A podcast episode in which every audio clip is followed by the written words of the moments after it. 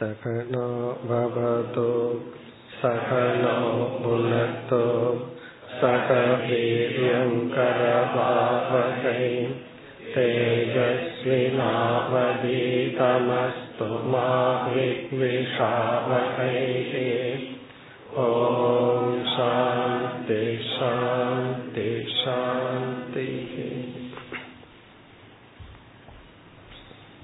मुपति ऐन्दावद् श्लोकम्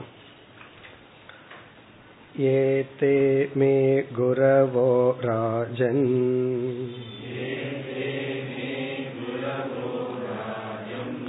चतुर्विंशतिराश्रिताः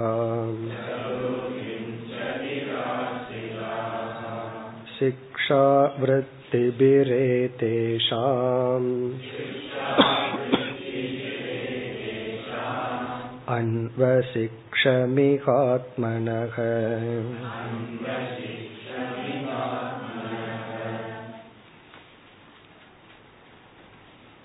அவதூத சந்நியாசி இவ்வுலகத்தில் இருக்கின்ற இருபத்தி நான்கு பொருள்களை கூறி இவைகளிடமிருந்து நான் இந்தந்த பாடம் கற்றுக்கொண்டேன் என்று இனிமேல் கூறப் போகின்றார். எது மகாராஜாவினுடைய கேள்வி? எப்படி நீங்கள் அறிவை அடைந்தீர்கள்? ஏன் நீங்கள் துயரப்படுவதில்லை? உங்களிடம் நீங்கள் மகிழ்ச்சியாக இருப்பதற்கு என்ன காரணம்? போன்றவைகள். இந்த பதிலுக்குள் இவர் கூறுகின்ற இந்த பதிலுக்குள் இதெல்லாம் நமக்கு கிடைக்கப் போகிறது. அதாவது தன்னுடைய மகிழ்ச்சிக்கு என்ன காரணம்? நான் ஏன் துயரப்படுவதில்லை? இதெல்லாம் நம்ம வந்து நேரடியான பதிலாக இல்லாவிட்டாலும் இந்தந்த பொருள்களிடமிருந்து என்ன அறிவை பெற்றேன் என்று சொல்வதிலிருந்து நமக்கு கிடைக்கப் போகின்றது. சென்ற வகுப்பில் ஒரு விசாரத்தை நாம் மேற்கொண்டோம். ஏ தேமே குரவோ ராஜன் ஹே ராஜா சதுர்விம்சதிகி இந்த இருபத்தி நான்கும் என்னுடைய குருக்கள். அதுல வந்து பஞ்சபூதத்துல ஆரம்பித்தார். பிருத்திவி வாயு ஆகாசம் சொல்லி ஆரம்பித்தார். இந்த பூமியை பார்க்கிறார். அதிலிருந்து ஒரு பாடம். வாயுவை கவனிக்கின்றார். வாயுவிடமிருந்து ஒரு பாடம். இப்படி பஞ்சபூதத்தில் ஆரம்பித்து சாதாரணமான சில பொருள்களை எல்லாம் கூறி இதிலிருந்து நான் என்ன பாடம் கற்றுக்கொண்டேன் என்று சொல்ல போகிறேன்னு சொன்னார். இப்ப இங்குதான் நம்ம வந்து ஒரு விசாரத்தை மேற்கொண்டோம். இவர்களெல்லாம் என்னுடைய குரு என்றால் நம்ம சாதாரண அர்த்தத்துல குருங்கிறதுக்கு என்ன பொருள் சொன்னோமோ அந்த அர்த்தத்தில் இதை நாம் எடுத்துக்கொள்ள கூடாது பொதுவா குரு என்று யாரை கூற வேண்டும்? உயிருடன் இருப்பவர் நம்முடைய பலம் பலகீனத்தை அறிந்து நமக்கு வழிகாட்டுபவர் அல்லது ஜடமான சாஸ்திரத்தை எடுத்து விளக்குபவர். பல குரு இருக்கின்றார்கள். எந்த ஒரு அறிவை கொடுப்பவர்களும் குரு என்றுதான் நாம் எடுத்துக்கொள்ள வேண்டும். எழுத படிக்கிற அறிவு முதற்கொண்டு ஒவ்வொரு வித்யாவுக்கும் ஒவ்வொரு ஆசிரியர் இருக்கின்றார். அந்த அர்த்தத்தில் இதை நாம் பொருள்படுத்த கூடாது. ஏன்னா பூமி வந்து நமக்கு எதையும் உபதேசிக்க போவதில்லை. காற்று நமக்கு வந்து உபதேசிக்க போவதில்லை. இவைகளெல்லாம் ஜட பொருள்கள். பிறகு நாம் என்ன புரிந்து கொண்டோம்? இவைகளை கவனித்து இவைகளை ஒரு உபமானமாக கொண்டு இவைகளிடமிருந்து இவர் ஒரு அறிவை பெறுகின்றார். அதைத்தான் இவர் கூறுகின்றார். சிக்ஷாகா ஏ தேஷாம் விருத்தி பிகி ஏ தேஷாம் விருத்தி பிகி விருத்தி என்றால் செயல்பாடுகள் ஆக்டிவிட்டிஸ் நான் சொல்ல போகின்ற அல்லது கூறிய இந்த பொருள்களிடத்தினுடைய விருத்தி என்றால் செயல்பாடு ஃபங்க்ஷன் நேச்சர் அதன் துணை கொண்டு சிக்ஷாகா பாடங்களை இக இங்கு ஆத்மனக எனக்கு அன்வ சிக்ஷம் நான் கற்றுக்கொண்டேன். அப்ப பூமிய பார்க்கிறார். பூமிய பார்த்து அதிலிருந்து இவர் ஒரு பாடம் கற்றுக்கொள்கின்றார். வாயுவை பார்க்கிறார். வாயுனுடைய குணத்தை பார்த்து அதிலிருந்து ஒரு பாடம். இதுல நம்ம பார்த்தோம். ஒன்றை நாம் பார்த்து என்ன பாடம் கற்றுக்கொள்கின்றோம்ங்கிறது நம்முடைய புத்தியில் இருக்கு நம்முடைய கையில் இருக்கு தலைகீழாம் பாடத்தை கற்றுக்கொள்ளலாம். அல்லது விபரீதமாகவும் கற்றுக்கொள்ளலாம். என்ன கற்றுக்கொள்ள கூடாதோ அதையும் கற்றுக்கொள்ளலாம். அது மட்டுமல்லாமல் ஒரு உவமைய நம்ம வந்து பாசிட்டிவாவும் பயன்படுத்தலாம் நெகட்டிவாவும் பயன்படுத்தலாம். அதுக்கு சாஸ்திரத்துல ஒரு உதாரணம் சொல்வார்கள். இந்த வண்டு இருக்கு. இந்த வண்டுக்கு வந்து எவ்வளவு சக்தி இருக்கு? ஒரு மரத்தையே துளை போடும் அளவுக்கு அதுக்கு சக்தி இருக்கு. அந்த வண்டு என்ன செய்கிறதாம்? ஒரு மலரினுடைய தேனை அருந்துவதற்கு உள்ள போய் அமர்ந்து அது அப்படியே தேனை அருந்தி மயங்கி விடுகிறது. மாலை நேரத்துல மலர் மூடி விடுகிறது. இதுதான் இயற்கையில நடக்கிறது. பிறகு காலையில மலர் விரிந்தவுடன் வண்டு பறந்து போகுமா? அப்போ இரவு முழுவதும் அந்த வண்டு வந்து அந்த மலரினுடைய இதழ்களுக்குள் கட்டுப்பட்டு விட்டது. இது ஒரு இயற்கையில நடக்கிற ஒரு சம்பவம். இத நம்ம ரெண்டு விதத்துல பொருள் சொல்வார்கள். ஒன்று வந்து பாசிட்டிவா அதாவது எதற்குமே ஒரு மரத்தையே துளை போடும் அளவு சக்தியுடைய வண்டு வந்து ஒரு மென்மையான மலருக்கு அடிமையாகி விட்டது. இதுதான் அன்பினுடைய பெருமை அப்படின்னு சொல்லலாம்.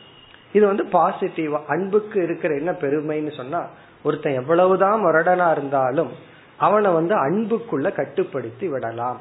இப்ப மென்மையான மலரினுடைய இதழ் வந்து எப்படி ஒரு வண்டுவை வந்து அரெஸ்ட் பண்ணி இரவு முழுவதும் தன்னுடன் வச்சிருந்ததோ அது போல எப்படிப்பட்ட முரடனாக இருந்தாலும் கொடூரக்காரனா இருந்தாலும் அவனுக்குள்ள இருக்கிற அந்த அன்புங்கிறத டச் பண்ணோம்னா அவனை வந்து சாந்தப்படுத்தலாம். இந்த எக்ஸாம்பிள்ல இருந்து நமக்கு கிடைக்கிற பாசிட்டிவ் லெசன் வேறொரு சாஸ்திரத்துல ஆப்போசிட்டான லெசன் இருக்கு. என்ன ஆகும் அப்படின்னா இந்த மலர் வந்து மூடி விட்டது அப்ப வண்டு அகப்பட்டு கொண்டது. யானை வந்து என்ன செய்துதான் அந்த மலரை போட்டு முதிச்சு வண்டு இறந்து விட்டது. அப்ப இது வந்து பற்று. இதனுடைய இந்திரிய சுவையினால இது வந்து தன் வாழ்க்கையை அழித்து கொண்டது. இப்படி நம்ம சொல்லலாம். இந்த எக்ஸாம்பிள் எதை புகட்டுதுன்னா நாம எதை வேண்டுமானாலும் எடுத்து கொள்ளலாம். இப்ப வண்டு வந்து மலருக்குள் சிக்கி கொண்டதை வந்து பாசிட்டிவா சொல்லலாம். அன்பை ஹைலைட் பண்றதுக்கும் சொல்லலாம். அல்லது இந்த இப்படி சக்தியுள்ள வண்டு வந்து தன்னுடைய இந்திரிய இன்பத்திற்காக சென்று அகப்பட்டு கொண்டதுன்னு சொல்லலாம். அகப்பட்டு அழிந்து விட்டதுன்னு சொல்லலாம். அதே போலதான் நாம பார்க்க போற இந்த உதாகரணங்கள்ல எப்படி வேண்டுமானாலும் நாம் பொருள் எடுத்து கொள்ளலாம். அதனாலதான் உபாசிரிதாகாங்கிற வார்த்தையை பயன்படுத்தினார். இதற்கு முன் இவர்களெல்லாம் மே புத்தி உபாசிரிதாக. என்னுடைய புத்தியின் துணை கொண்டு குருக்கள் என்ற ஸ்தானத்திற்கு கொண்டு வரப்பட்டது. அவர்களை குருக்களாக நான் மாற்றினேன் என்று கூறுகின்றார். இப்ப நம்ம என்ன புரிஞ்சுக்கிறோம்? இந்த உலகத்தை நம்ம அப்சர்வ் பண்ற விதத்துலதான் எப்படிப்பட்ட அறிவை நாம் அடைகின்றோம் என்பதை பொறுத்தது. அப்படி இவர் கூறி இனி அடுத்த ஸ்லோகத்தில் நான் இவைகளிடம் என்ன கற்றுக்கொண்டேன் என்று சொல்ல போகின்றேன் என்று கூறுகின்றார் அடுத்த ஸ்லோகமும் இவர் என்ன சொல்ல போறன் அப்படின்னு சொல்வது அதற்கு பிறகுதான் ஒவ்வொன்றாக எடுத்து கூற போகின்றார் முப்பத்தி ஆறாவது ஸ்லோகம் यतो यतनुशिक्षामि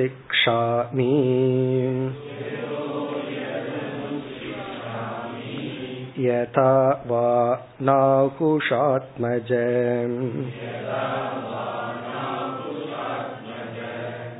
तत्तथा पुरुषौ व्याघ्र निबोधकदयामि ते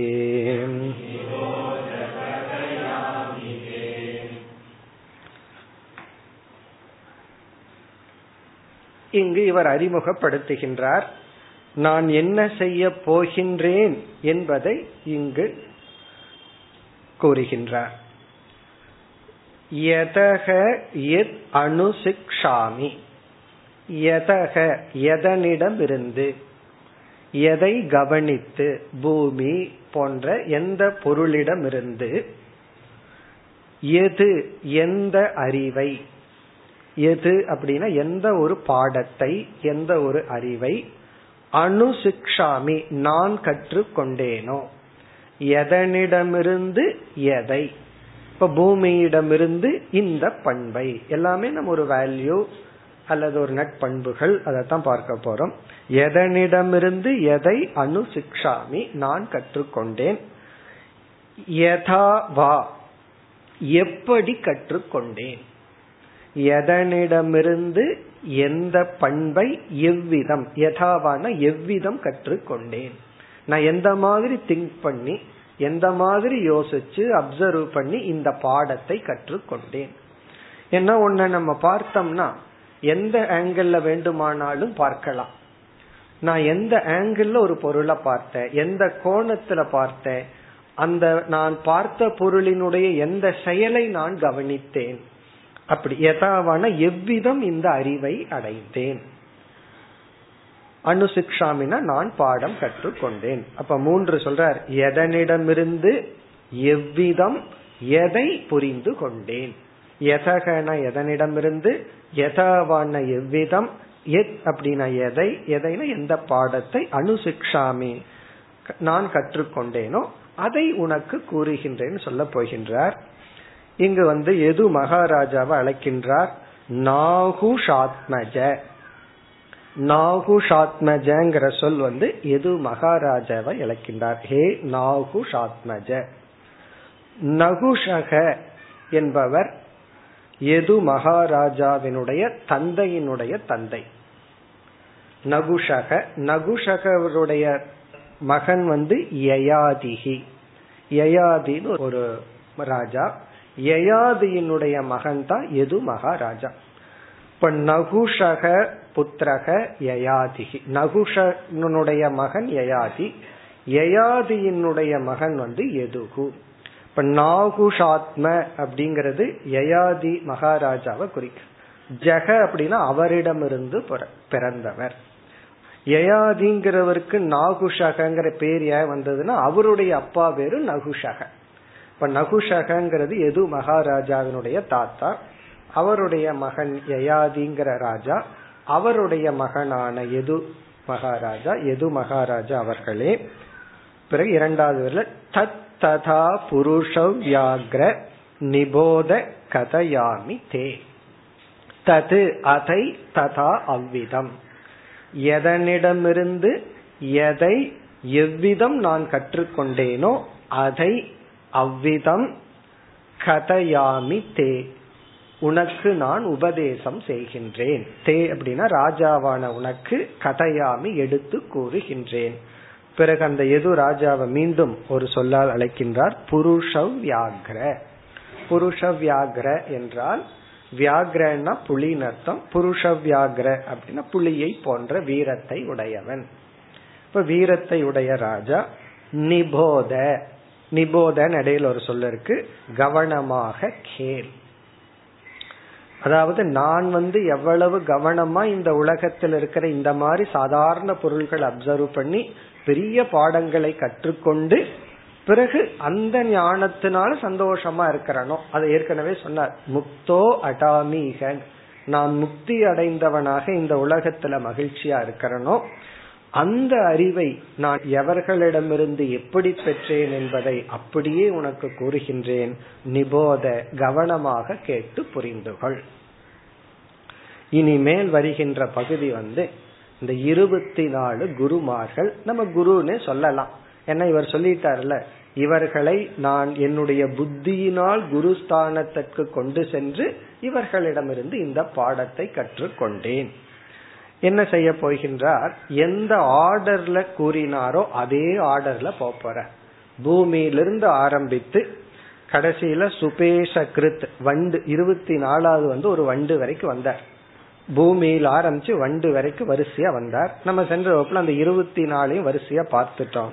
இனிமேல் என்ன செய்ய போகின்றார்? இதே ஆர்டர்ல வரிசையா இருபத்தி நாலு குருமார்களை கூறி சில குருமார்களுக்கு ஒரு ஸ்லோகம் இருக்கும் சிலதுக்கெல்லாம் பத்து இருபது ஸ்லோகம் இருக்கும். அதுல வந்து நான் என்ன பாடம் கற்றுக்கொண்டேன்? இது மட்டுமல்ல நம்மளும் கற்பனை பண்ணி யோசிச்சு பார்த்தா இதற்கு மேல எவ்வளவு பாடம் வேண்டுமானாலும் கற்றுக்கொள்ளலாம். அதை சென்ற வகுப்புல பார்த்தோம். ஒன்றை பார்த்து இப்படி இருக்கணும்னு புரிஞ்சுக்கணும். இனி ஒன்றை பார்த்து இப்படி இருக்க கூடாதுன்னு நம்ம புரிஞ்சுக்கணும். அது அப்படி வரப்போ ஒன்றை கவனிச்சு சொல்லுவார் இது எனக்கு வந்து அன்வய திருஷ்டாந்தம். இப்படித்தான் வாழணுங்கிறதுக்கு இது எனக்கு புகட்டி கொடுத்தது. சிலதை சொல்லி சொல்லுவார் இது வெதிரேக திருஷ்டாந்தம். இப்படி வாழக்கூடாது. என்பதற்கு இது உதாகரணம். இனி நம்ம அடுத்த ஸ்லோகத்திலிருந்து வரிசையாக ஒவ்வொரு தத்துவத்தை பார்க்க ஆரம்பிக்கின்றோம். முப்பத்தி ஏழாவது ஸ்லோகம். भूतैराक्रम्यमानोऽपि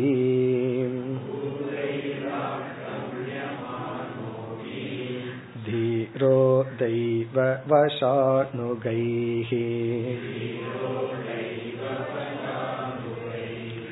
तद्विद्वान् न चलेत् मार्गात् अन्वशिक्षं क्षितेर्व्रतम्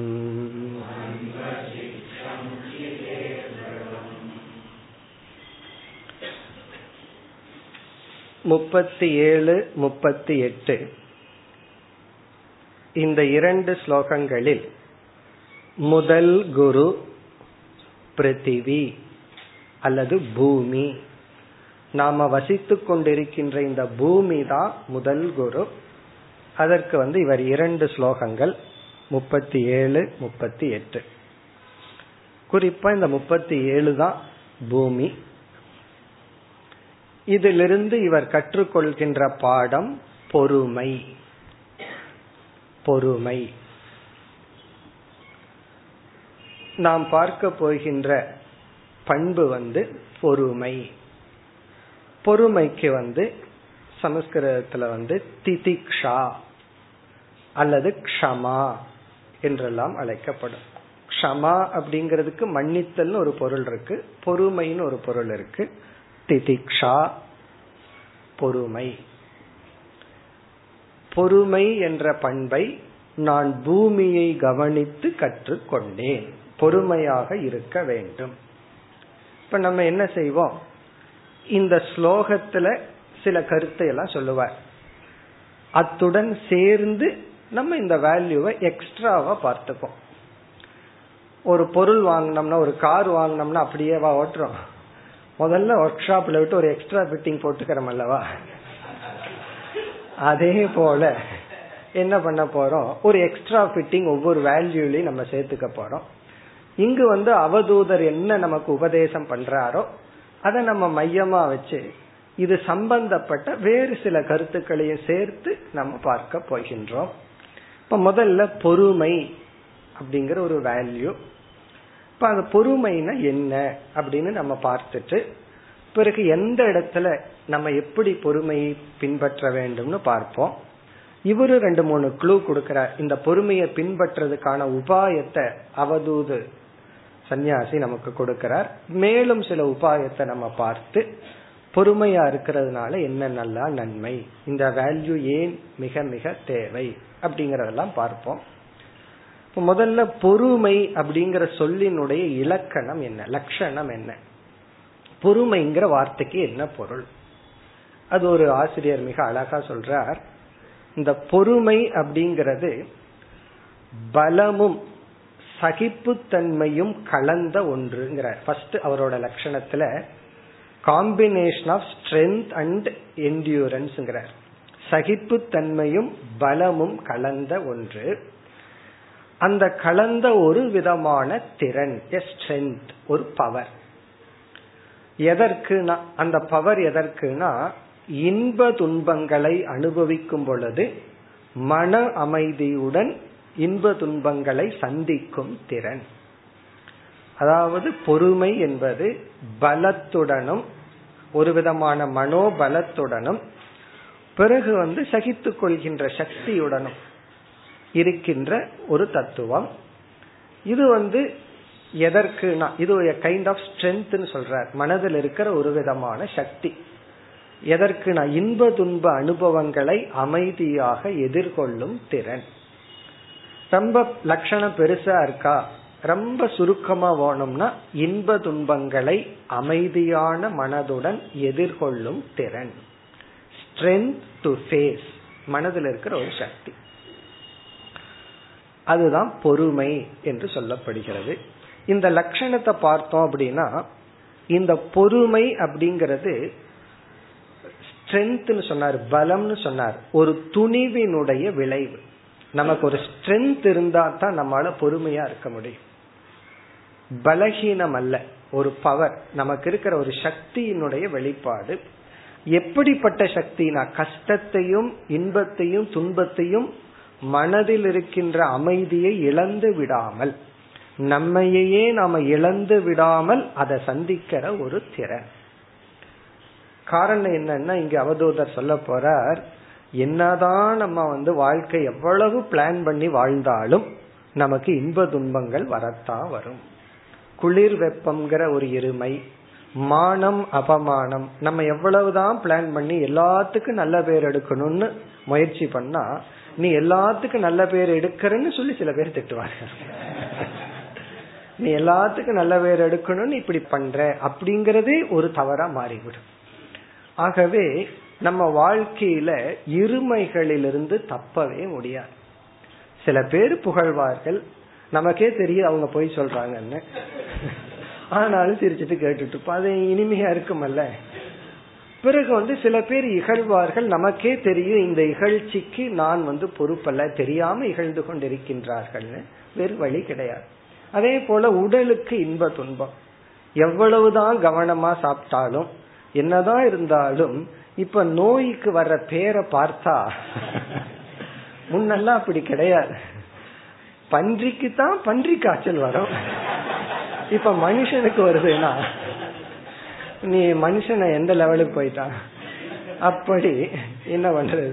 அப்ப என்ன பண்றதுன்னா புதிய புதிய வைரஸ் நம்ம மெடிசன்லயும் ஹெல்த்லயும் கேர் ஆக ஆக அதுக்கு ஆப்போசிட்டா இனி ஒண்ணு வந்து ஸ்ட்ரென்த் அடைஞ்சிட்டு இருக்கு அப்ப என்னன்னா உடலுக்கு வர்ற நோய் போன்றவைகளை வந்து சந்திச்சுதான் ஆக வேண்டும். அதுல நமக்கு தவிர்க்க முடியாது.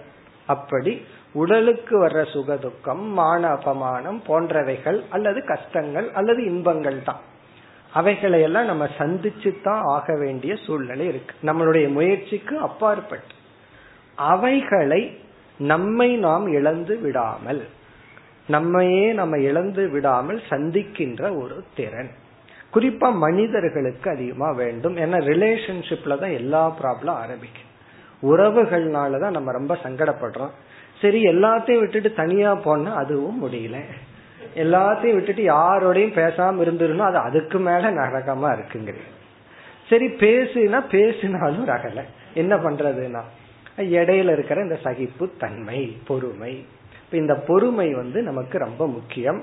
இது ஒரு அறிவினுடைய பலன். இந்த பொறுமைய வந்து நம்ம சரியா புரிஞ்சுக்கணும். ஒரு விதமான அறிவு இருந்தால்தான் இந்த பொறுமையை நம்மால பின்பற்ற முடியும். அதெல்லாம் நம்ம பார்க்க போறோம். அந்த அறிவை இங்கு அவதூதர் நமக்கு இந்த ஸ்லோகத்துல கொடுத்துள்ளார். அதை நம்ம பிறகு பார்ப்போம். பொறுமையை பின்பற்றுக்கு என்ன அறிவு வேணும்ங்கிறத பிறகு பார்ப்போம். முதல்ல பொறுமைனா என்னன்னு பார்ப்போம். இந்த எது பொறுமை அப்படிங்கிற புரிஞ்சுக்கிறதுக்கு முன் பொறுமைங்கிறத சில தவறாம நம்ம புரிஞ்சுக்கிறதுக்கு முதல்ல வாய்ப்பு இருக்கு. பல நினைக்கின்றார்கள் பொறுமையா இருத்தல் அப்படிங்கிறது ஒரு விதமான பலகீனம். நம்முடைய வீக்னஸ் அப்படின்னு நினைக்கின்றார்கள். அப்படி நினைச்சிட்டோம் அப்படின்னா நம்மளால பொறுமையை பின்பற்ற முடியாது. ஏன்னா நம்ம முடிவு பண்ணிட்டோம். பொறுமையா இருக்கிறதுங்கிறது ஒரு பலகீனம். ஆனா உண்மை என்னன்னா பொறுமையா இருக்கிறதா பெரிய பலம். ஆனா எந்த இடத்துல பொறுமையா இருக்கணுமோ அந்த இடத்துல பொறுமையா இருக்கிறது தான் பலமே தவிர அது பலத்தினுடைய ஒரு வெளிப்பாடு. பிறகு வந்து சோம்பலா இருக்கிறத சில பேர் பொறுமைன்னு நினைத்து கொள்வார்கள். சோம்பேறித்தனத்தமா இருக்கிறது அல்லது தாமதித்தல். ஏதாவது ஒரு வேலையை ஒருத்தரிடம் சொன்னா எவ்வளவு தூரம் தாமதித்து செய்ய முடியுமோ? அதுக்கு சமஸ்கிருதத்துல தீர்க்க சூத்ரின்னு சொல்லுவார் தீர்க்க சூத்ரினா இந்த இழுக்கிறான்னு சொல்றமே அதுதான் அதெல்லாம் நம்ம பொறுமைன்னு நினைத்து கொள்ள கூடாது அதாவது சோம்பலாக இருத்தலோ தாமதித்து இருத்தலோ அல்லது தமோ குணத்துல செயல் இல்லாமல் இருத்தல் பொறுமை அல்ல. ஒருவரிடம் பொறுமைன்னு சொன்ன உடனே உங்களுக்கு என்ன ஞாபகம் வருதுன்னு கேட்ட உடனே அவர் எருமைன்னு சொன்னார். எருமை தான் ஞாபகத்துக்கு வருதா? காரணம் என்னன்னா நடு ரோட்ல எருமை நின்றுட்டு இருக்கு. நம்ம எவ்வளவுதான் ஹாரன் பண்ணாலும் அது மெதுவா நடந்து போகுது. அதை பார்த்து இது போலதான் பொறுமையா இருக்கணும். எருமைய பார்த்து பொறுமையை கத்துக்கூடாது. அது தமோ குணத்தில் இருக்கு. ஆகவே அதனாலதான் அவதூதர் வந்து அதை சொல்லல பூமிய சொல்ற ஆகவே இந்த எருமை அப்படிங்கிறது பொறுமைக்கான உதாரணம் கிடையாது. அது தமோ குணம் சோம்பல் அதுக்கு அவ்வளவுதான் அறிவு இருக்கு. அதனாலதான் ஒருத்தருக்கு ரொம்ப அறிவு இருந்ததுன்னா அறிவை குறைக்கணும்னா அதனோட பாலை குடிக்க சொல்லுவார். பாகவத்துல வருது. ஒரு குரு குலத்துல ஒரு சிஷ்யன் வந்து ரொம்ப அதிக புத்திசாலியா இருந்தான். மத்த சிஷ்யங்களுக்கு கஷ்டமா இருந்ததுதான். அதனால குரு என்ன பண்ணாரா ஒரு மாசத்துக்கு அவனுக்கு எருமை பால் கொடுனா கொஞ்சம் இறங்கி வருவான் அப்ப கொஞ்சம் சௌரியமா இருக்கு. அப்படி உறக்கம் தமோ குணம் சோம்பல் பலகீனம் பயம் இதனால ஒருவன் செயல்படாமல் இருந்தால் அத வந்து பேசாம இருந்தால் அத வந்து நம்ம பொறுமைன்னு சொல்லக்கூடாது. அதனாலதான் பொறுமைக்கு இனி ஒரு ஆசிரியர் இனி ஒரு லட்சணம் சொல்றார் பேஷன்ஸ் அப்படிங்கிறது எ ஃபார்ம் ஆஃப் ஆக்ஷன் அப்படிங்கிற ரொம்ப அழகான கருத்து. பொறுமை என்பது ஒரு விதமான செயல் அப்படின்னு சொல்ற நம்ம நினைச்சிட்டு இருக்கோம் பொறுமை அப்படிங்கிறது கஷ்டமான சூழ்நிலையில ஒன்றும் பண்ணாம பேசாம இருக்கிறதா பொறுமை. அதுதான் பொறுமை. ஆனா இவர் என்ன சொல்றார்?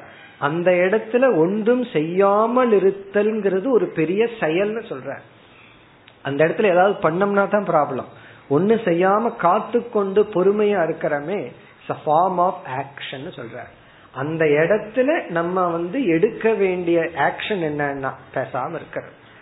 இத நம்ம பல சமயங்கள்ல இதை புரிஞ்சுக்கிறது இல்லை. ஏதாவது ஒரு ப்ராப்ளமா உடனே ஏதாவது ஒரு ஆக்ஷன் எடுக்கணும். பெஸ்ட் ஆக்ஷன் சில இடங்கள்ல எந்த ஆக்ஷன் எடுக்காம அப்படியே விட்டுறது. அதுதான் பொறுமை. இப்போ ஒரு துயரமான சூழ்நிலை இருக்கு. செய்ய வேண்டிய முயற்சியெல்லாம் நம்ம செய்து முடிச்சிட்டோம். அதற்கு பிறகு வந்து ஒன்னும் செய்ய முடியாது. அப்ப பேசாம பொறுமையா ஏற்றுக்கொண்டு இருத்தல் தான் பொறுமை. இது ஒரு விதமான செயல். என்ன செயல்னா பேசாமல் இருத்தல். இன்னைக்கு மௌன விரதம் இருந்தேன்னு சொல்றோம். இப்ப மௌன விரதம் இருந்தேன்னு என்ன பண்ணினேன்னு கேட்டா பேசாம இருந்தேன். இப்ப பேசாம இருக்கிற ஒரு செயலான செயல் தான் என்ன உள்ள ஒண்ணு பேசுறதுக்கு தூண்டிட்டு இருக்கு. அத கொஞ்சம் அடக்கி வச்சிருக்கிறது பெரிய விஷயம்தான். அப்படி பொறுமை அப்படிங்கிறது வெறும் செயலின்மை அல்ல. சும்மா இருக்கிறதோ பலகீனமோ அது தமோ குணத்தின் தூண்டுதலோ அல்ல. பொறுமையை நாம் இழப்பதற்கு காரணம் நம்ம கிட்ட கொஞ்சம் ரஜோகுணம் அதிகமா இருக்கிறதுனால. ஆகவே பொறுமை என்பது சத்துவ குணத்தினுடைய வெளிப்பாடு. அது தமிழ்ல வந்து நிதானம்னு சொல்லுவாங்க. கொஞ்சம் நிதானமா நடந்துக்கன்னு சொல்லுவார்கள். தானத்திலேயே பெரியதான நிதானம்னு சும்மா சொல்லுவார்கள் அதனுடைய அர்த்தம் என்னன்னா நிதானம்னா எல்லாத்திலையும் அளவுடன் அல்லது பொறுமையாக இருத்தல். இப்ப முதல்ல நம்ம வந்து பொறுமை அப்படின்னா என்னன்னு புரிஞ்சுக்கணும். இது ஒரு விதமான ஸ்ட்ரென்த் ஒரு பலத்தினுடைய வெளிப்பாடு ஒரு விதமான அறிவினுடைய வெளிப்பாடு சத்துவ குணத்திலிருந்து வெளிப்படுதல் இது மேலோட்டமா பார்த்தா செயலற்று இருக்கிறது மாதிரி தான் தெரியும். ஏன்னா பொறுமையா இருக்கிறதா ஒன்றும் பண்ணாம இருக்கிறது அர்த்தம். அந்த நேரத்துல எதுவும் செய்யாமல் இருத்தல்னு தோன்றும். ஆனால் அதுவே ஒரு பெரிய செயல். ரொம்ப முக்கியம் வந்து எந்த நேரத்துல பொறுமைய பின்பற்றணும் எவ்வளவு தூரம் பின்பற்றணும் அப்படி பொறுமையை பின்பற்றும் பொழுது நம்ம மனசு எப்படி இருக்கணும் இதெல்லாம் தான் நமக்கு முதல்ல புரிந்து கொள்ள வேண்டியது. இனி நம்ம அடுத்து நம்முடைய விசாரம் எந்தெந்த இடத்துல பொறுமையை பின்பற்ற வேண்டும்? பிளேஸ் எங்கெல்லாம் பொறுமைங்கிற வேல்யூவை நம்ம கொண்டு வரணும்னு வரிசையா பார்ப்போம். அதற்கு பிறகு வந்து இந்த பொறுமையை நம்ம வந்து எப்படி பயிற்சி செய்தல் அப்படிங்கிற ஒரு எக்ஸசைஸுக்கு போவோம். ஏன்னா இது ஒரு பிராக்டிஸ் பண்ண வேண்டியது இருக்கு. முதல்ல எங்கெல்லாம் நம்ம வந்து பொறுமையை பின்பற்றணும்? முதல் இடம் வந்து நம்ம உதாரணத்துக்கு தான் இங்க பார்க்கிறோம். அதற்கு பிறகு அவங்கவுங்களுக்குன்னு ஒரு இடம் இருக்கு. இதெல்லாம் ஒரு எக்ஸாம்பிள் காமன் ஒவ்வொருத்தருக்கும் ஒவ்வொரு வீக்னஸ் இருக்கு. அதை நம்ம கண்டுபிடிச்சு இந்த இடத்துல நான் பின்பற்றணும் அப்படின்னு நம்ம முடிவு பண்ணி பண்ணணும். இப்ப இங்க நம்ம பார்க்க போற முதல் கருத்து வந்து செயல் செய்யும் பொழுது நம்ம ஆக்ஷன் நம்ம செயல் செய்யும் பொழுது எந்த ஒரு ஆக்ஷனை நம்ம மேற்கொண்டாலும் அந்த ஆக்ஷனை எவ்வளவு வேகமா செய்யணுமோ அவ்வளவு வேகமா தான் செய்யணும். ஒரு கர்மம் இருக்கு ஒரு செயல் இருக்கு. அந்த செயலை எவ்வளவு வேகமா செய்யணுமோ அவ்வளவு வேகமா செய்யணும். குறைவான வேகத்திலையும் செய்யக்கூடாது அதிகமான வேகத்திலையும் செய்யக்கூடாது. நம்ம வீட்டிலிருந்து நம்ம ரூம்ல இருந்து கிச்சனுக்குள்ள நடந்து போறோம். எவ்வளவு வேகமா நடக்கணும்? அவ்வளவு வேகமா தான் நடக்கணும். ரொம்ப ஓடுனோம்னா எங்காவது போய் ஸ்டவ்ல விழுந்துருவோம். அப்போ எந்த ஒரு செயல் சாதாரண செயலாகட்டும் அதை எவ்வளவு வேகத்துல செய்யணுமோ அந்த வேகத்துல தான் நம்ம செய்யணும். நம்ம வந்து இந்த ஸ்பீடு லிமிட்னு போட்டிருப்பானே இந்த இடத்துல இவ்வளவு வேகம் தான் போகணும். அதே போல அது ஸ்பீடு வந்து வெஹிக்கிளுக்கு மட்டுமல்ல நம்ம பாடியே ஒரு வெஹிக்கிள் தான். அதுக்கு ஒரு ஸ்பீடு லிமிட் இருக்கு. ரொம்ப பேர்த்துக்கு வாயில ஸ்பீடு லிமிட் போடணும். சில பேர் வந்து பேச ஆரம்பிச்சுன்னா அப்படி இப்படியே போயிட்டே இருப்பார்கள். அங்க ஒரு ஸ்பீடு லிமிட் தேவைப்படுது. அப்போ எவ்வளவு வேகமா பேசணும்? சில பேர் சாப்பிட்றதுக்கே ஸ்பீடு லிமிட் கொடுக்க வேண்டியது. கஷ்டப்பட்டு ரெண்டு மணி நேரம் செய்து வைப்பார்கள். இவர் ரெண்டே நிமிஷத்துல முடிச்சுட்டு வந்துருவார். இப்ப அதையும் எவ்வளவு மெதுவா சாப்பிடணும்? அதுக்காக சில பேர் வந்து பிளேட்ல எடுத்துட்டா ஒரு மணி நேரம் ஆகும். அப்படியும் இழுத்துட்டு போக கூடாது அதே சமயத்துல ரெண்டு நிமிஷத்துலயும் முடிக்க கூடாது இது வந்து சாதாரண செயல் தான் உணவு உட்கொள்றதை. ஆரம்பித்து நம்முடைய அன்றாட செயல்ல பொறுமையுடன் செயல் செய்ய வேண்டும். இப்ப ஆஸ் அ கர்த்தா நான் வந்து நிதானமா என்னுடைய செயல்கள் இருக்க வேண்டும். அதாவது நம்ம ஒரு செயல் செய்யும் பொழுதே அந்த ஒரு அவேர்னஸ் வந்துடணும் அளவுடன் நிதானமாக பொறுமையுடன் செயல் செய்ய வேண்டும். அப்ப முதல் பிளேஸ் வந்து நம்ம ஒரு ஆக்ஷன் செஞ்சோம்னா அந்த ஆக்ஷன்ல பொறுமை இருக்க வேண்டும். அப்படி பொறுமை இருந்தா தான் அந்த ஆக்ஷனை பர்ஃபெக்டா செய்து முடிப்போம். பொறுமை இல்லை என்றால் நம்முடைய செயலினுடைய தரம் குறைஞ்சிரும். குவாலிட்டி ஆஃப் ஆக்ஷன் வந்து குறைஞ்சிரும். எஸ்பெஷலி சில மெஷினோட எல்லாம் ஹேண்டில் பண்ணும்போது ரொம்ப பொறுமையா ஹேண்டில் பண்ணணும். அப்படி இல்லைன்னா என்ன ஆகும்னா கை காலெல்லாம் அந்த மெஷின் எடுத்துக்கும். அப்போ ஒரு முக்கியமான மிஷினோ அல்லது ஒரு முக்கியமான ஒரு பொருளோடத்துல தீ இடத்திலேயோ நம்ம இருக்கும்போது என்ன பண்ணணும்னா நம்ம பொறுமையாக வேகமா குயிக்கா பண்றதுங்கிறது வேற. ரொம்ப பேர் பொறுமைன்னு சொன்னா மந்தமா மெதுவா பண்ணணும்னு நினைக்கின்றார்கள். அப்படி அல்ல. நம்ம குயிக்கா பண்ணணும். பை ஃபேக்ட் வார்த்தைக்கு அதுதான் அர்த்தம். இப்ப ஆரம்பத்துல ஒரு செயலை வந்து அரை மணி நேரத்துல செய்யறோம்னா கொஞ்ச நாள்ல பத்து நிமிஷத்துல செய்யற அளவுக்கு திறமைய வளர்த்திக்கணும். அது வேறு. அது அப்படித்தான் இருக்கணும். அதற்குள் அந்த பொறுமை நிதானம் அமைதி அப்படிங்கிறது இருக்கு இப்ப இரண்டாவது. இப்ப இரண்டாவது உதாரணம் வந்து நம்ம செயல்ல இருந்தே போவோம். செயல் செய்து முடித்ததற்கு பிறகு. முதல்ல செயல் செய்யும் பொழுது பொறுமை. இரண்டாவது வந்து ஆஃப்டர் ஆக்ஷன் செயல் செய்து முடித்து பலனை எதிர்பார்த்து இருக்கும் பொழுது நம்ம ஒரு கர்மத்தை பண்ணிட்டோம். கர்மம் பண்ண உடனே அந்த ஆக்ஷனுக்கான பலன் உடனடியா வந்துடாது சில செயலுக்கு உடனடியா பலன் கிடைக்கும் சில செயலுக்கு பலன் கொஞ்சம் கால தாமதத்துடன் வரும். உதாரணமா பசிக்குது சாப்பிட்றோம். பசி நீங்குதல்ங்கிறது உடனடியா போகுது. இதை நம்ம எக்ஸாம்பிளா வச்சுட்டு நான் என்ன பண்ணாலும் உடனடியா பலன் வரணும். அப்படின்னு செய்ய முடியாது. இன்னைக்கு ஒரு விதை விதைக்கிறோம். எனக்கு இப்பவே அதனுடைய பலம் வேணும்னா அது எப்படி? நம்ம எதை விதைச்சோமோ அதற்கு தகுந்த ஒரு காலம் இருக்கு பலன் வருவதற்கு. இப்ப நம்ம ஒரு கருமத்தை மேற்கொள்ளும் பொழுது பொறுமையா இருக்கணும்னு பார்த்தோம். இவர் பொறுமையா கர்மத்தை மேற்கொண்டு முடிச்சிட்டார். நிதானமா ஒரு கர்மத்தை பண்ணி முடிச்சிட்டார். எதற்கு இவர் இந்த கர்மத்தை பண்றாருன்னா அதனால ஒரு பலனை மனதில் எதிர்பார்த்து பண்றார். அந்த பலன் வருவதற்கு ஒரு காலம் ஏற்படும். அந்த நேரத்தில் இவர் என்ன பண்ணணும்னா என்ன சாதனை இருக்கு? பொறுமையா இருக்கிறது. இந்த சில சின்ன பசங்க வீட்டுல வெஜிடபிள் கார்டன் பண்றேன்னு சொல்லி ஏதாவது கிழங்கு இதை வைப்பார்கள். கொஞ்சம் மேல வரும்.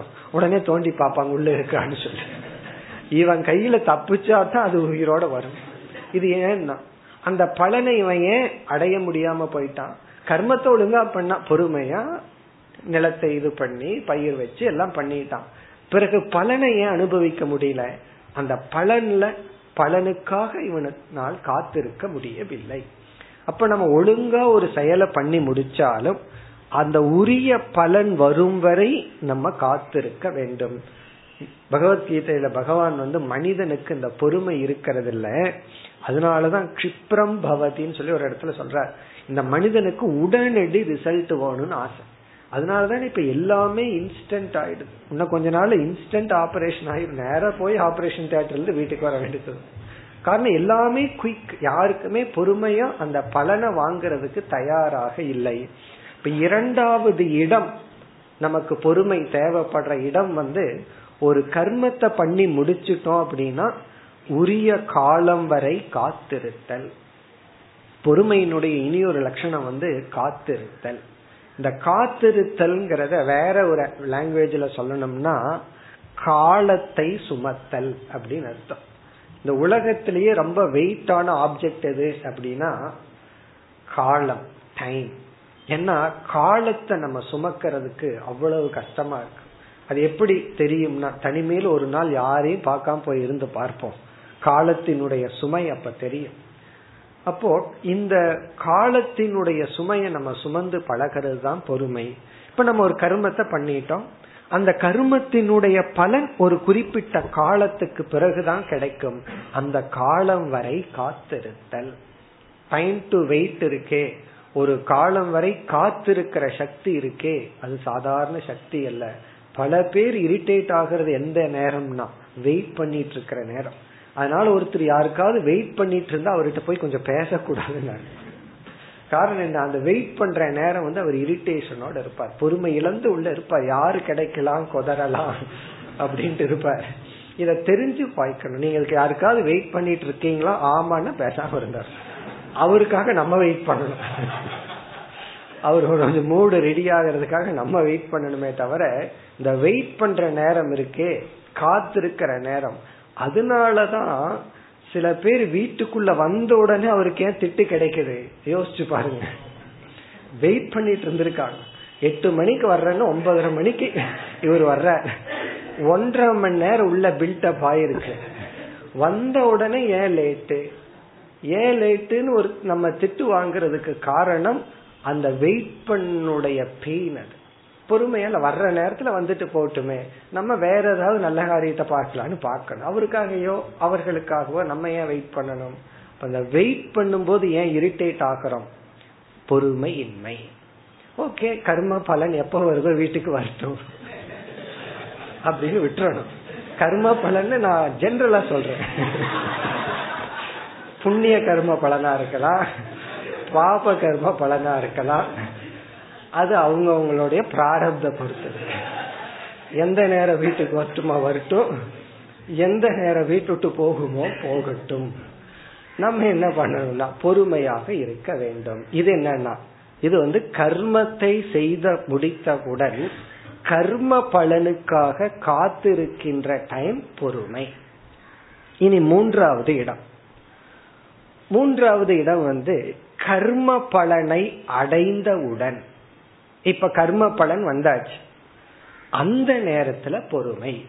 இதெல்லாம் பார்த்தா நம்ம லைஃப்ல ஒவ்வொரு நாளும் நடக்கிற நிகழ்ச்சி தான். செயல் செய்யும் போது பொறுமை இல்லாம இருப்போம்.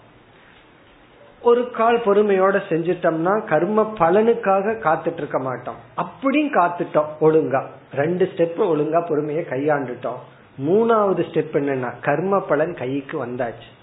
வந்த உடனே ஒரு ரியாக்ஷனை நம்ம பாக்கிறோம் ஒரு நான் அக்செப்டன்ஸ் ஏற்றுக்கொள்ளாமை ஒரு கோபம். காரணம் என்னன்னா இந்த கர்ம பலன் எனக்கு வந்தாச்சு. அது எனக்கு பிடிக்கல. உடனே பொறுமை இல்லாமல் ஏற்றுக்கொள்ளாமல் இருத்தல். கர்ம பலன்னு நமக்கு ஒண்ணு வந்துடுதுன்னா அந்த நேரத்துல பொறுமையா இருக்கணும். அதற்கு பிறகு நம்ம என்ன செய்யணுமோ அதை செய்யணும். அந்த பலன் நமக்கு பிடிக்கலையா? என்ன பண்ணணுமோ பண்ணலாம். போய் மாத்துறதோ என்ன வேணாலும் பண்ணலாம். இதெல்லாம் நம்ம கேள்விப்பட்டிருப்போம். ஒரு மாணவன் எக்ஸாம் எழுதியிருப்பான் பொறுமையா எழுதியிருப்பான் ரிசல்ட்டுக்காக பொறுமையா காத்துட்டு இருந்திருப்பான் அவனுக்கு ஃபெயில்னு ரிசல்ட் வந்திருக்கும்.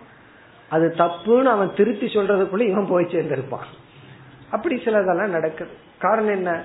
அதை அவன் ஏற்றுக்கொள்ள முடியும் தோல்வி அடைந்து விட்டேன் ஃபெயில் ஆயிட்டேன்னு நினைக்கிறான். ரீவேல்யூவேஷனுக்கு போகலாம் எத்தனையோ எழுது இல்ல அடுத்த வேல்யூவேஷனுக்கு போகலாம் அடுத்தது எழுதலாம். எத்தனையோ இருக்கு.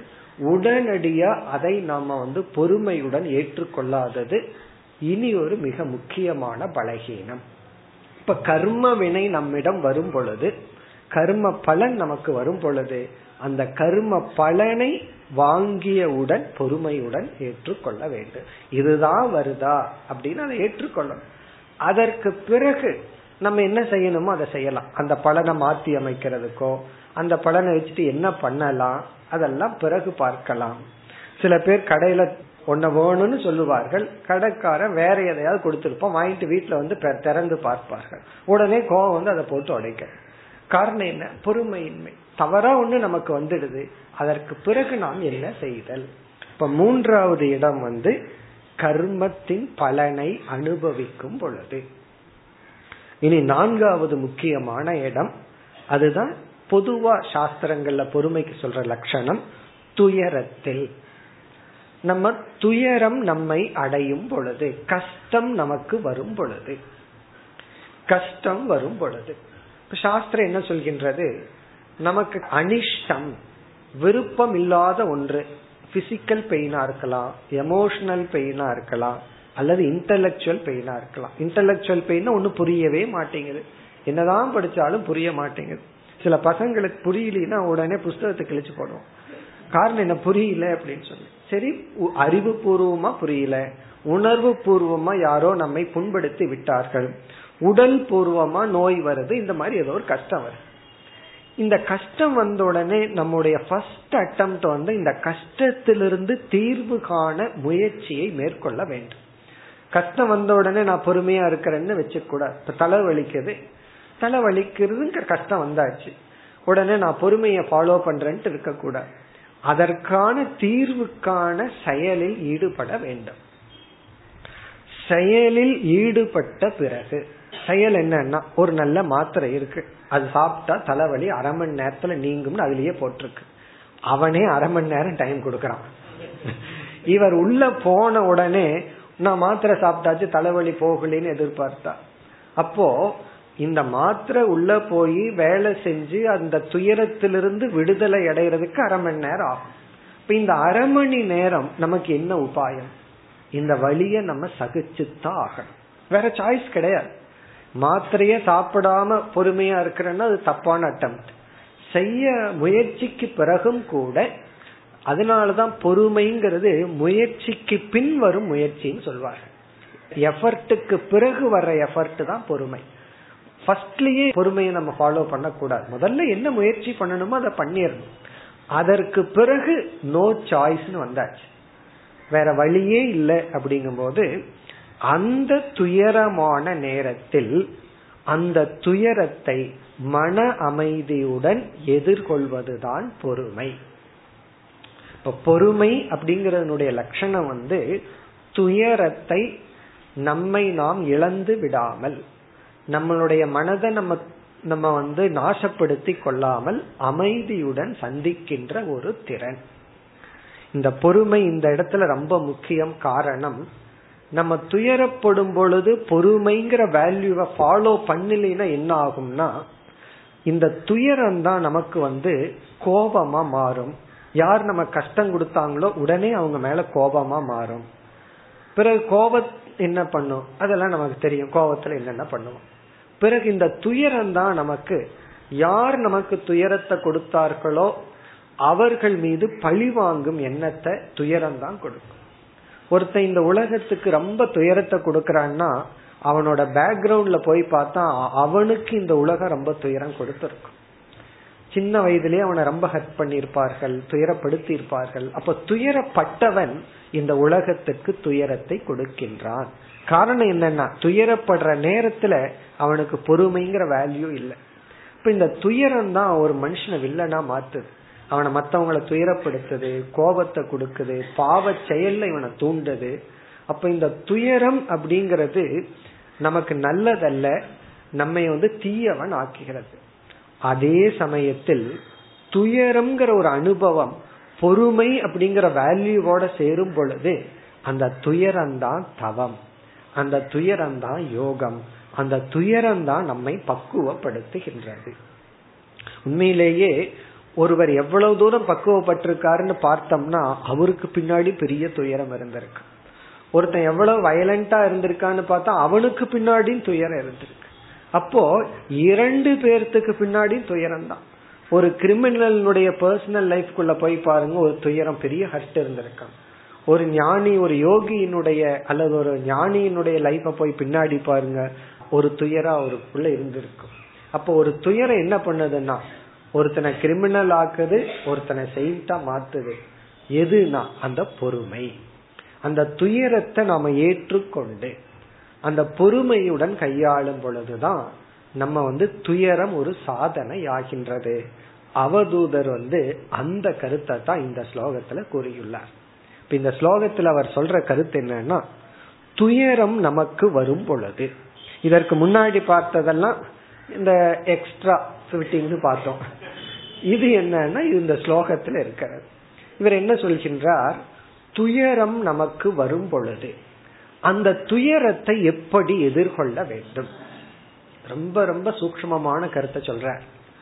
என்ன சூக்மமான கருத்தை சொல்றாருன்னா துயரம் நமக்கு வரும் பொழுது சாதாரணமா நம்ம என்ன நினைப்போம்?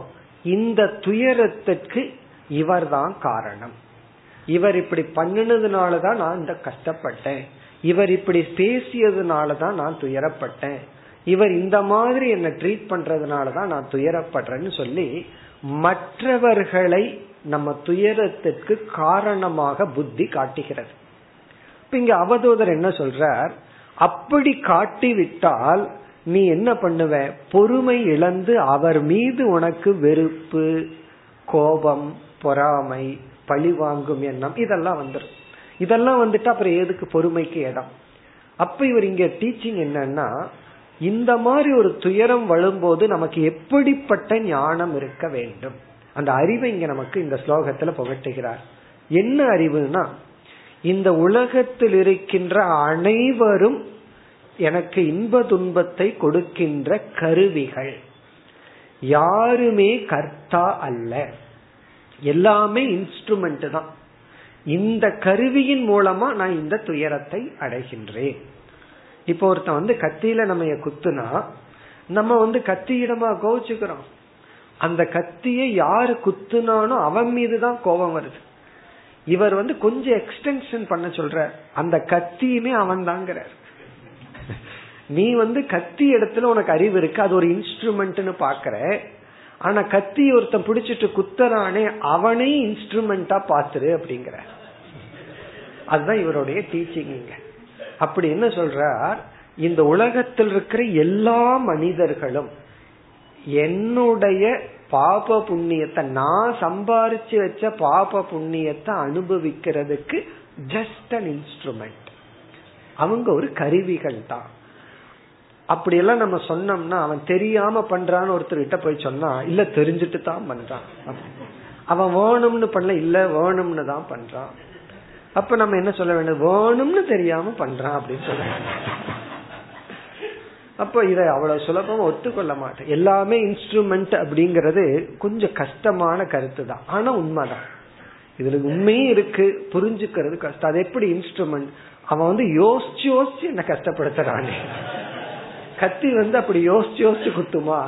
அப்படியெல்லாம் நம்ம லாஜிக் பேசுவோம். இது இங்க என்ன சொல்றாரு அவதூதர்? இந்த கத்தி யோசிச்சு குத்துற கத்தி.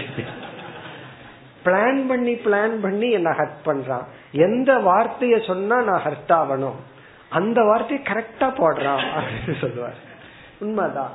அப்ப என்னன்னா இது ஒரு லைவ் இன்ஸ்ட்ருமெண்ட் குதிரை மாதிரி. கார் இருக்கு குதிரை இருக்கு. ரெண்டு இன்ஸ்ட்ருமெண்ட் தான் ரெண்டு வாகனம் தான். ஆனா காருக்குன்னு சுயமா போற சக்தி இல்லை. குதிரைங்கிற இன்ஸ்ட்ருமெண்ட் சுயமா போற சக்தி இருக்கு. அதே போல இந்த உலகத்தில் இருக்கிற அனைத்து உறவினர்களும் நம்ம சுற்றி இருப்பவர்கள் எல்லாம் நமக்கு இன்ஸ்ட்ருமெண்ட் இனி ஒரு ஸ்டெப் எக்ஸ்ட்ரா போய் சொல்றார். அவர்களுமே வேற வழி இல்லாம பாப புண்ணியத்தை தீர்த்துக்கிறதுக்கு தான் இந்த மாதிரி செய்து கொண்டிருக்கிறார்கள். என்னன்னா உனக்கு வந்து ஒரு கஷ்டத்தை கொடுத்து அவங்க ஒரு பாவத்தை சம்பாதிக்கணும்னு இருக்கு. அவங்களே உனக்கு ஒரு கஷ்டத்தை கொடுத்து பாவத்தை சம்பாதிக்கும் போது நீ பேசாம இருந்தா அவங்களுக்கு மட்டும் பாவம் போகும். நீயும் ஏதாவது பண்ணி உனக்கு ஏன் பாவத்தை தேடி கொள்கின்றாய்? இப்படி எல்லாம் யோசிச்சேன்னு சொல்ற அதனாலதான் இவர் அவதூதரா இருக்க இப்படி எல்லாம் நான் யோசிச்சு இதான் விருத்தி பிகினர் இப்படி எல்லாம் நான் யோசிச்சு தான் நான் பொறுமைய கையாளுகிறேன்னு சொல்றேன் இப்ப இதுதான் இந்த ஸ்லோகத்தினுடைய மைய கருத்து. அதாவது துயரப்படும் வேளையில் நமக்கு எப்ப சங்கடம் வருதோ விருப்பம் இல்லாத சூழ்நிலையில் இருக்க வேண்டியது இருக்கோ ஒரு நாள் ரெண்டு நாள்லாம் பரவாயில்ல. சில பேரு பல காலம் ஒருத்தரோட ஆபீஸா இருக்கலாம் வீடா இருக்கலாம் நம்ம வந்து விருப்பம் இல்லாத ஒரு சூழ்நிலையில பல காலம் வாழ வேண்டியது இருக்கலாம். அல்லது கிளைமேட் சில பேர்த்துக்கு இந்த சென்னை கிளைமேட்டே ஒத்துக்காது. ஆனா மூணு வருஷத்துக்கு அப்புறம் தான் டிரான்ஸ்பர் அல்லது வேற பக்கம் போய் வேலை செய்ய முடியாது. அப்ப என்ன பண்றதுன்னா அப்படி சில காலங்கள் அதிக காலம் நம்ம துயரத்தை கொடுக்கின்ற விருப்பமில்லாத சூழ்நிலையில இருந்துதான் ஆகணும். நம்முடைய முயற்சிக்கு அப்பாற்பட்டு அப்போ சூழ்நிலையையோ மனிதர்களையோ யாரையும் குறை சொல்லாமல் யாரையும் காரணம் காட்டாமல் இவர்களுக்கெல்லாம் இவர்களெல்லாம் ஒரு கருவிகள். என்னுடைய பாப புண்ணியத்தை நான் அனுபவிக்கின்றேன்.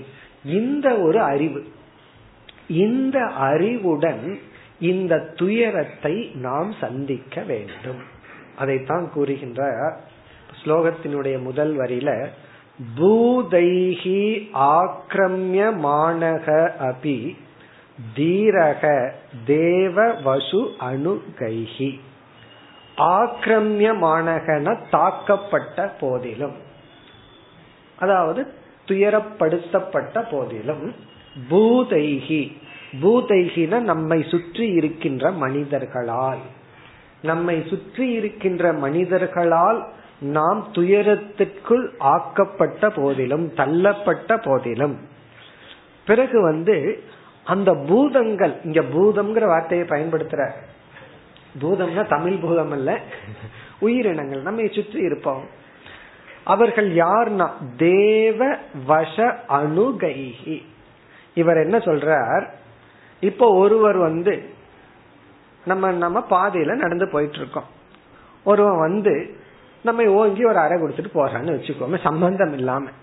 உடனே நமக்கு கோபம் வருது. இவர் என்ன சொல்றாருன்னா என்னுடைய கர்ம வினதான் நான் போயிட்டு இருக்கிற பாதையில அவனை வர வச்சு என்ன பார்த்த உடனே அவனுக்கு எனக்குள்ள ஒரு கோபத்தை உருவாக்கி அது யார் பண்ணான்னா என்னுடைய பாபம் தான். எனக்கு புண்ணியம் இருந்தா என்னை பார்த்து அன்ப ஒரு நாலு வார்த்தை சொல்லிட்டு போயிருப்பான்.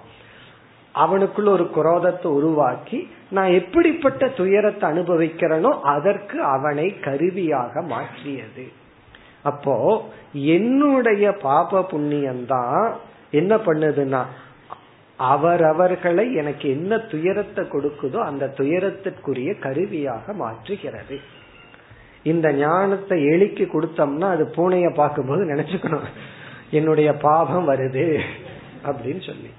பூனை என்ன நினைச்சுக்கும்? என்னுடைய புண்ணியம் வருது. அந்த எலிய பார்க்கும்போது நான் செஞ்ச புண்ணியம் இன்னைக்கு ஒரு நல்ல சீஸ்ட் பகவான் அனுப்பிச்சு வைக்கிறான்னு அது நினைக்கும். எலி என்ன நினைக்கும்? ஏதோ செஞ்ச பாவம் இதோட இந்த ஜென்மம் முடியுது அப்படின்னு அது நினைக்கும். அப்படித்தான் எலி போன போலதான் நம்ம வாழ்ந்துட்டு இருக்கோம் நம்ம என்ன பண்ணணும்னா யாரெல்லாம் கஷ்டத்தை கொடுக்கறோமோ அவர்களெல்லாம் என்னுடைய பாப புண்ணியத்தின் விளைவாக வந்தவர்கள். அதத்தான் சொல்றார் தேவ வச அணுகைகி தேவ வசக அப்படின்னா பிராரப்த கர்ம. வசம்னா அதனுடைய பிடி தேவ வசம்னா நம்முடைய பிராரப்த கர்ம அணுகைகின அதனுடைய அனுசாரத்தின்படி. என்னுடைய நான் செய்த பாப புண்ணியத்தினுடைய அடிப்படையின் படி வருகின்ற என்னுடைய பாப புண்ணியத்தினால் உருவான பூதங்களினால் தாக்கப்படும் பொழுது. இப்ப என்ன மாதிரி இவர் சொல்ற? என்னுடைய பாப புண்ணியத்துல உருவான சூழ்நிலைகளினால் நான் தாக்கப்படும் பொழுது தீரக தீரக அப்படின்னா சாதகன் ஒரு சாதகன். என்ன பண்ணணும் அப்படின்னா பொறுத்துக்கணுங்கிறதோட சொல்லாம இவன் பொறுமையாக இருந்து கொண்டு தர்மத்திலிருந்து விலகாமல் இருக்க வேண்டும். இனி ஒரு சூக்மமான கருத்தை கூறுகின்றார். இரண்டாவது வரியில சொல்றார். அதை நாம் அடுத்த வகுப்பில் பார்ப்போம். ஓம் போர் நமத போர் நமிதம்